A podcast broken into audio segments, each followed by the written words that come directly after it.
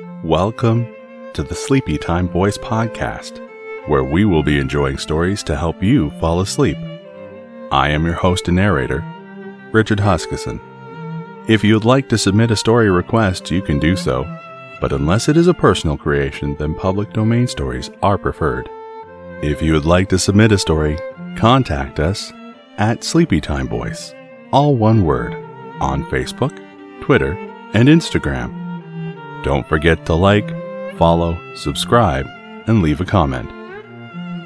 But now, close your eyes and get ready to dream.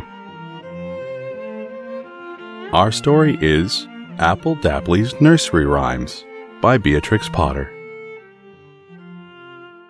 Appley Dapply, a little brown mouse, goes to the cupboard in somebody's house. In somebody's cupboard, there's everything nice cake, cheese, jam, biscuits, all charming for mice. Appley Dapply has little sharp eyes, and Appley Dapply is so fond of pies. Now who is this knocking at Cottontail's door? Tap tippity, tap tippity. She's heard it before. And when she peeps out, there's nobody there, but a present of carrots put down on the stair. Hark! I hear it again. Tap, tap, tap it. Tap, tap it.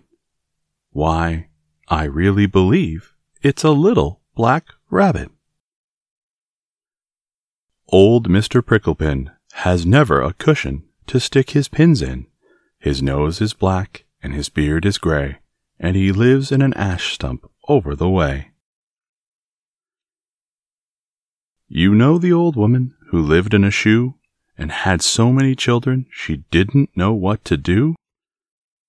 I think if she lived in a little shoe house, that little old woman was surely a mouse. Diggory, diggory, delvet, a little old man in black velvet. He digs and he delves, you can see for yourselves, the mounds dug by Diggory Delvet gravy and potatoes in a good brown pot. Put them in the oven and serve them very hot.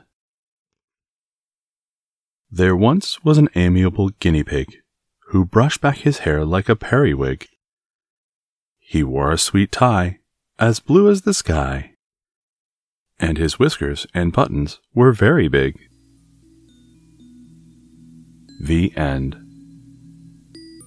Thank you so much for listening and I hope you enjoyed Appley Dapply's Nursery Rhymes by Beatrix Potter. If you are still not quite sleepy, there is another story waiting for you on Sleepy Time Voice Podcast. Don't forget, we are on Facebook, Twitter, and Instagram, and you can support us on Patreon at patreon.com slash sleepytimevoice.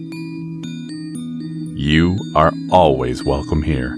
You are loved, and good night.